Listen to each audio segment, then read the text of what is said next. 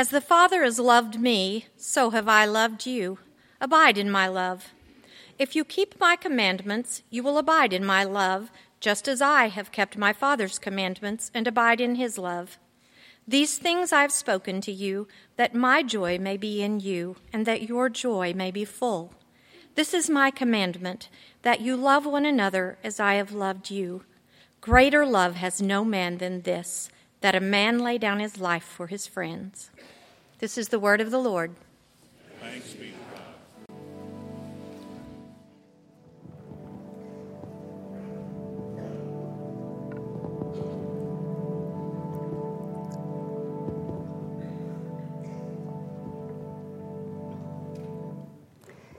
Yesterday was Veterans Day, a day where we celebrate the men and women who were part of a military branch and served our country. It's different from Memorial Day, where we remember those in the military who died in their service. Veterans Day is all about the living, and for those who served in any branch, whether in time of war or time of peace.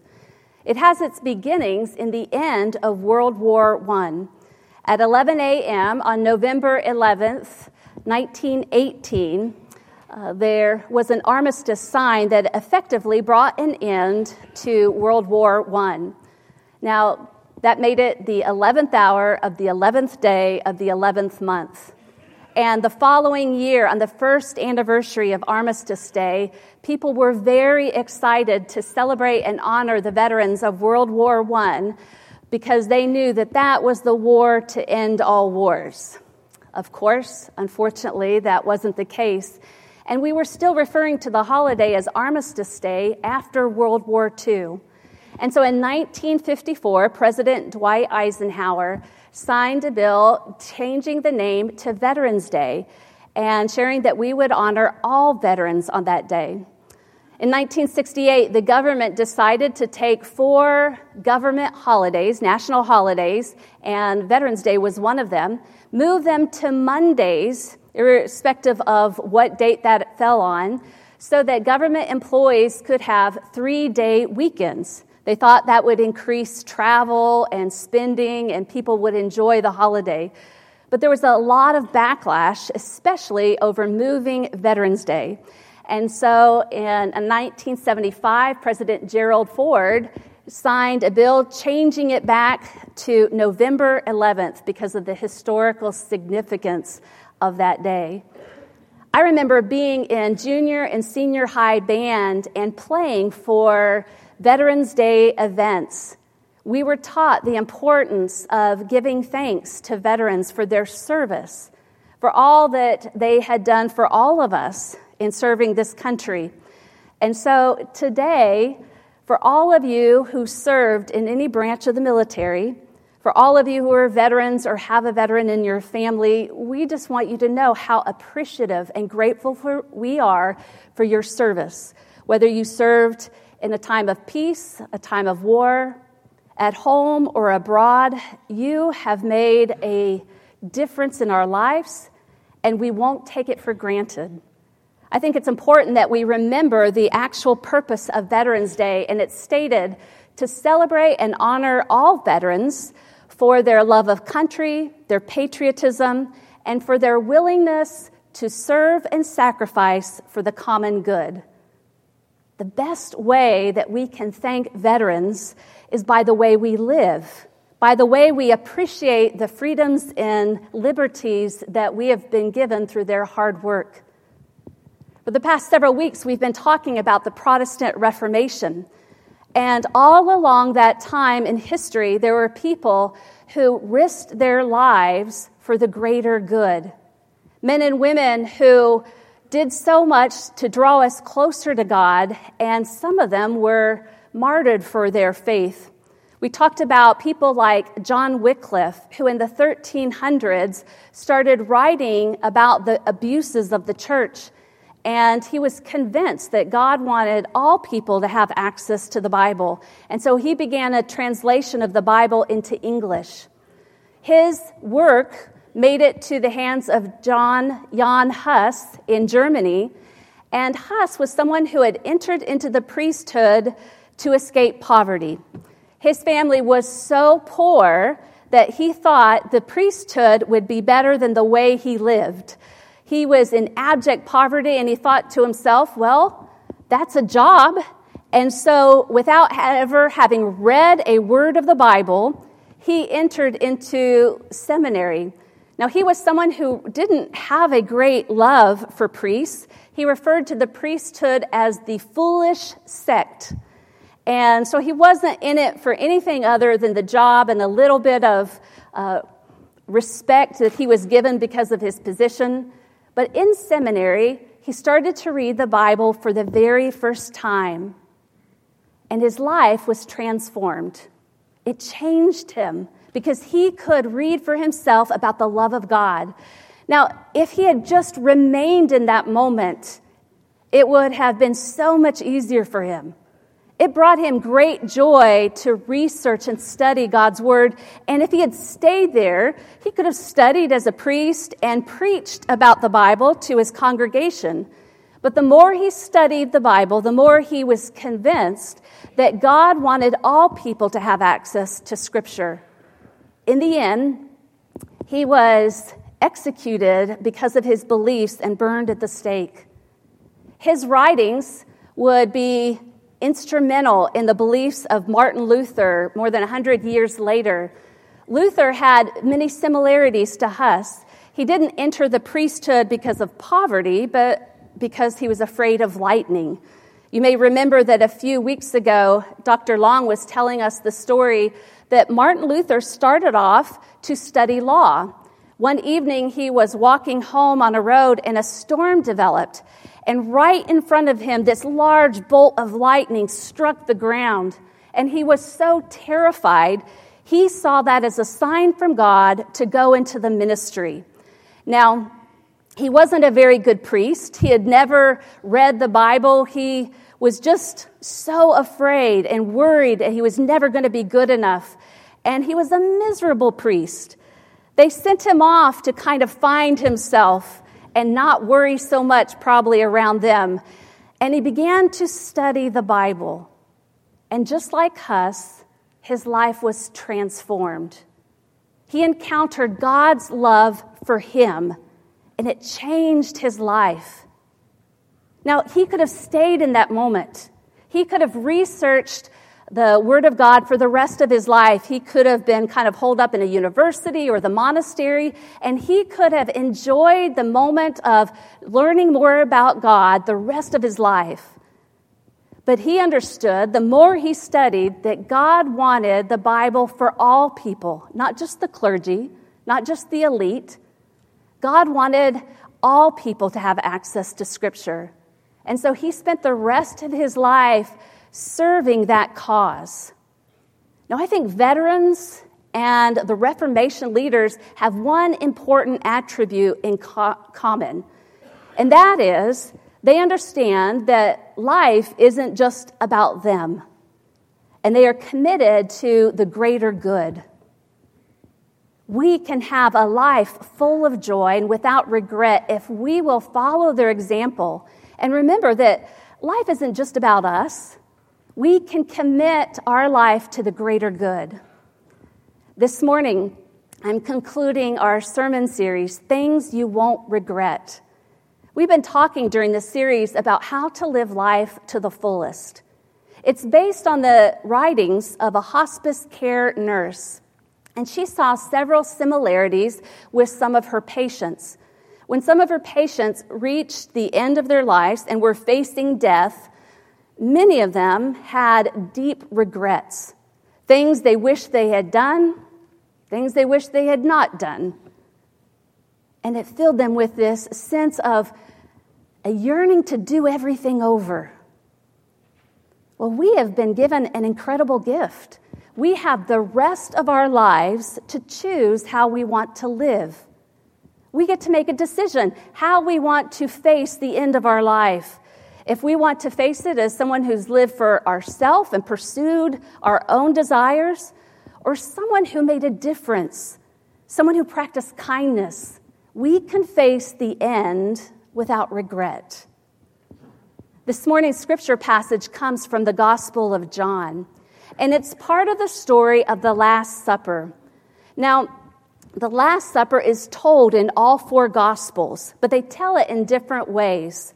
The, the story of the Last Supper starts with the preparation of the meal and the eating of the meal, the institution of the bread and the wine for Holy Communion, and then the words of Jesus to his disciples. In the Gospel of Matthew, he uses 14 verses to tell that entire story. The Gospel of Mark is very similar. He uses 15 verses. Now, the Gospel of Luke is the longest gospel that we have, and so it's not surprising that he takes 38 verses to tell the story of the Last Supper. But the Gospel of John takes 155 verses to tell the story of the Last Supper. It takes up five chapters, and it's almost one fifth of the book of John. You can tell that because he's dedicated so much space to this one evening in the life of Christ, this is important.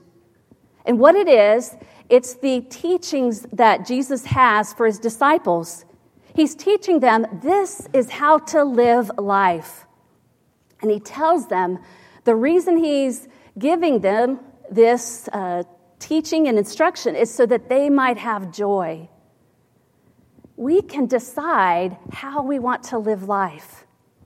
Now, Jesus tells us this famous passage Greater love hath no man than to lay down his life for his friends. Now, when we hear those words, lay down his life, and because we know that Jesus is saying them on the night of the Last Supper, and that soon after he would be betrayed and condemned and crucified, we tend to think of that verse, lay down your life, as dying. That Jesus is saying that there's nothing better than dying for your friends. And what he's saying here is not that we are called to give up our lives, but we are called to live our lives for others. For veterans, when they first enlisted in the military, they weren't thinking that the best thing they could do for our country is to die for it. They wanted to serve, they wanted to make a difference. For the Reformation leaders, none of them wanted to die. They wanted to continue living and serving as long as possible. These words of Christ are not about death, but life. This is the way that we are called to live each and every moment. I think there are three things that can help us to live a life without regret and full of joy by how we care for one another. The first is to seek out the joy of Christ. On the night of the Last Supper, Jesus tells his disciples that the reason I'm telling you these things, the reason I say these things, is that my joy might be in you and your joy will be full. Jesus wants us to have joy in life. He wants us to be full of joy. Now, if we will seek out the joy of Christ, we will find opportunities to make a difference. I think sometimes, though, we make it far too complicated. We think that we need to wait for that big mission to make a profound difference in the world, and those are great. But if we only wait for those big missions, we might miss out on all the missional moments that come our way. Christ wants us to find joy every moment. What brings Christ joy? It's when we make life a little better for someone else. It's as simple as that. A great example is found in Plymouth, Minnesota. It's the home of Harvey Jerf. He's a 95 year old veteran of World War II. He served as part of an anti aircraft battalion in France and England, Belgium, and Germany. When he came home from the war, he studied to become a biologist, and he went on to teach high school science in his community. He's loved by everyone, he's a fixture there. He married his wife after the war, and they've been married over 69 years. They have children and grandchildren and great grandchildren. Now, one of his loves is the outdoors and he loves to walk outside. And so every day, for as long as anyone can remember, Harvey has walked a mile twice that day, in the morning and the evening. And so everyone in the neighborhood is used to see Harvey walking around around their houses down the road.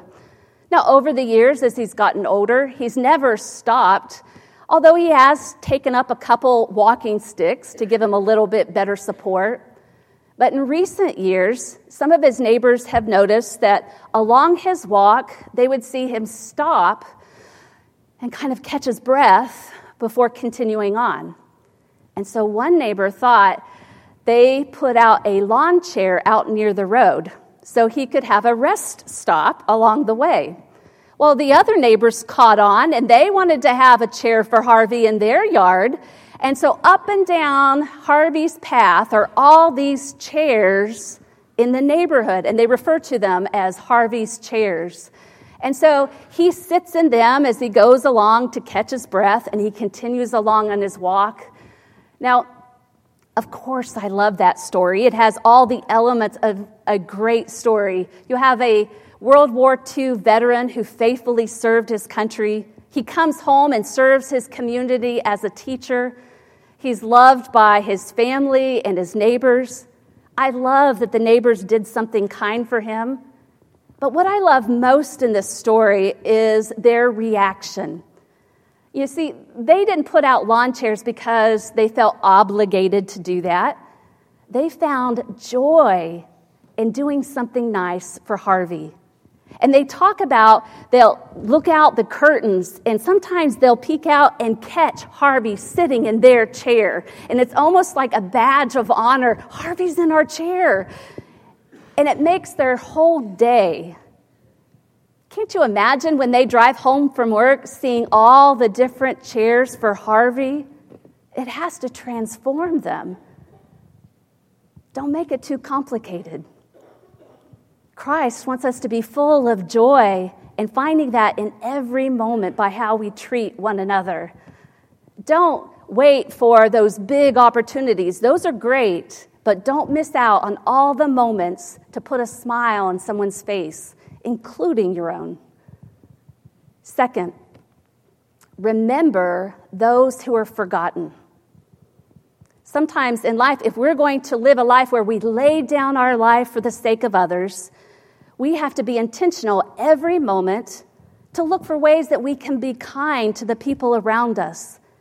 But it's important that we remember those who are forgotten, the ones who are neglected by society, Jesus told his disciples on the night of the Last Supper, This commandment I give to you, to love one another as I have loved you. In other words, we are called to love as Jesus loved. Think of his entire ministry. It wasn't just for the disciples. All throughout his ministry, he would care for people that were often forgotten by society those who were sick, poor, of a different race or background. In that day and time, women and children were often neglected and overlooked. And Jesus spent special time reaching out to them and teaching his disciples to do the same. If we are to follow in the footsteps of Christ and, and welcome his joy in our life, we need to remember those who are often forgotten. There is an all boys Jesuit high school in Detroit, Michigan. And several years ago, they were looking for a new service project.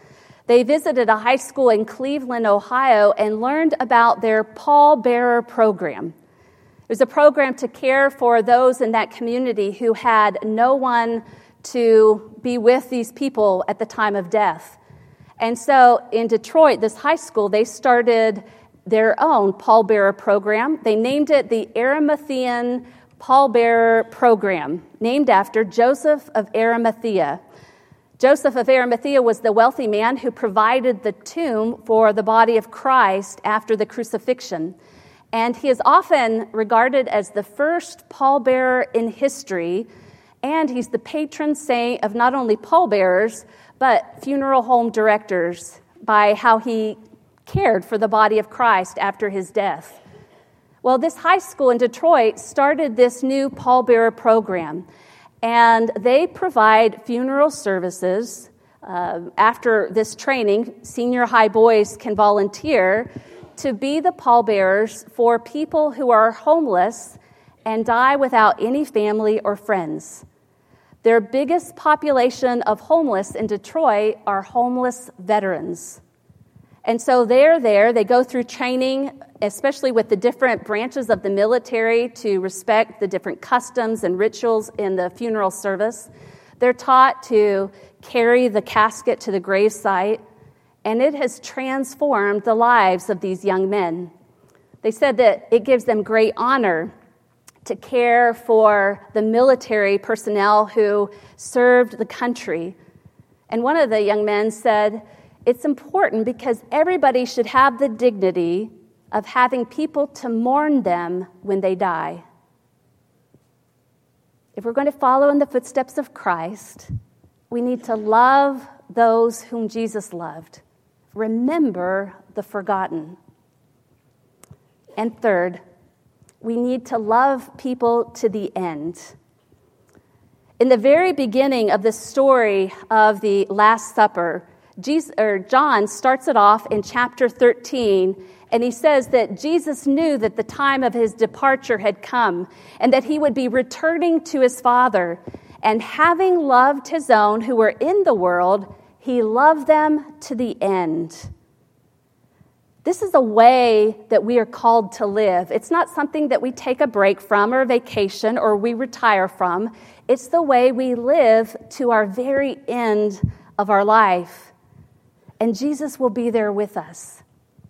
It's the way that we spend every moment. Some of you may be familiar with the names Bill and Grace Wildy.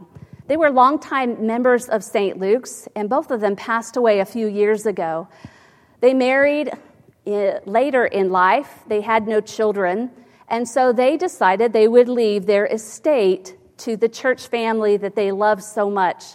And I have to tell you that it brought them great joy when they thought of the difference their gift would make in the generations of people here at St. Luke's. And it's already starting to do that. We've seen things happen here downtown and at Edmond. We've seen a brand new playground for the children their gift has made an incredible difference. Now, they loved travel early in the marriage. They loved going to different places. They loved going to parties and hosting parties at their home. But even when they were planning fun things to do, they were also planning their legacy. It's the way they lived their life. You can look at different moments in Bill's life and see how they were always thinking of others. They were both very close to their mothers. When their mothers passed away, they wanted to honor them in some way, and so they asked if they could place a garden bench in our garden. And so, if you go out into the garden area beside our Christian Life Center, you will see a bench that's etched with the names of Nora uh, Wildy and Gertrude O'Brien. These are their mother's names. Now, we put a, another bench on the other side facing the mom's bench is a bench that has Bill and Grace Wildy etched on the front, so they are facing their mothers. When they died, they left behind a stack of church bulletins from years ago when they first started coming to St. Luke's. And when we looked inside the bulletins, what we found is that apparently Bill would come in and he would sit down in the sanctuary and he would write his wife, Grace, her name, as well as both of his mother and mother in law, at every opportunity for prayer. He was intentional that he wouldn't miss an opportunity to pray for these women that he loved. Even when it came to going to church, Bill didn't want it to just be about him. He wanted to be thinking of others. But I think the greatest example of how he lived comes from his time in the service. He was a World War II veteran. He had signed up as part of the Army Air Corps, and he was part of the 394th Battalion in the 5th Bomb Group. And he was a first lieutenant and a pilot of a B 24 bomber. And as part of the 13th Air Force, he flew in 36 missions.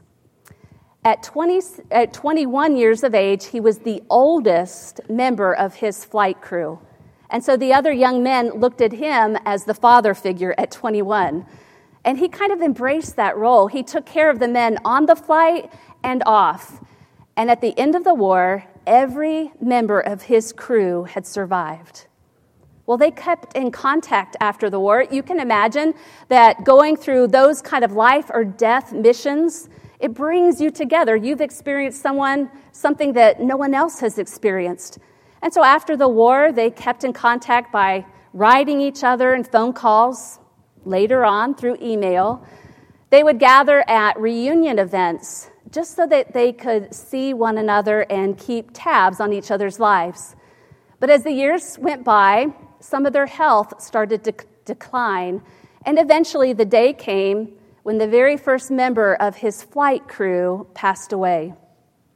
When that day happened, he sat down and he wrote a letter to that man's family. And he talked about what an incredible man he was, how he had faithfully served his country, how courageous he was, and the difference he had made in the world because of his service. Well, when each member of his crew died over the years, Bill did the same over and over, writing a letter to each and every member of his crew's family, telling them what kind of man he was, how grateful he was for them, and how courageous and sacrificial their love was for their country. Over and over, he wrote these letters until the last member of his crew had died and he was the only one left alive. It was almost as if he had seen them through the end of the war and now he saw them and cared for them to the end. Well, Bill, the love of his life was his wife, Grace, and he doted on her throughout their marriage. But a few years ago, she suffered a major stroke, and Bill sat by her hospital bedside and he kept watch faithfully over her day and night until a few days later that she passed away. Bill loved her to the end. And a few months later, he passed away. And I remember thinking here he was someone who lived out his calling to lay down his life for others. He loved them to the end, but he wasn't alone. Every moment of his life, Christ was with him, giving him the love and the strength he needed to in turn care for others. When we read about this passage of Jesus loving them to the end, of course, it really wasn't the end. After the resurrection, Jesus loved the disciples and loved them to the end of their earthly ministry. He was with them every moment, giving them the love and strength they needed to lay down their lives for others.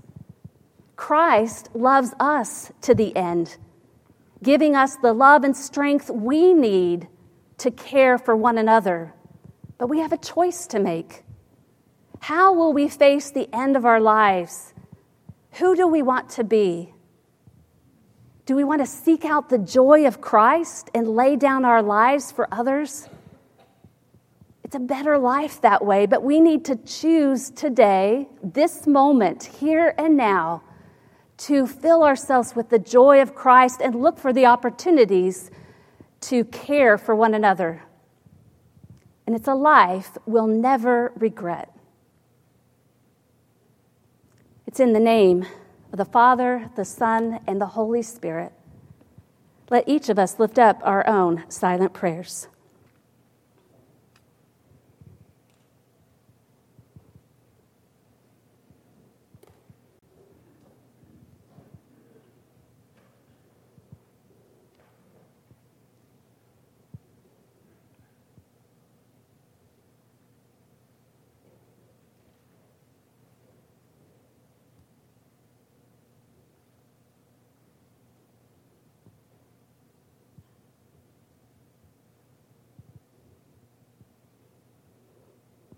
Amen.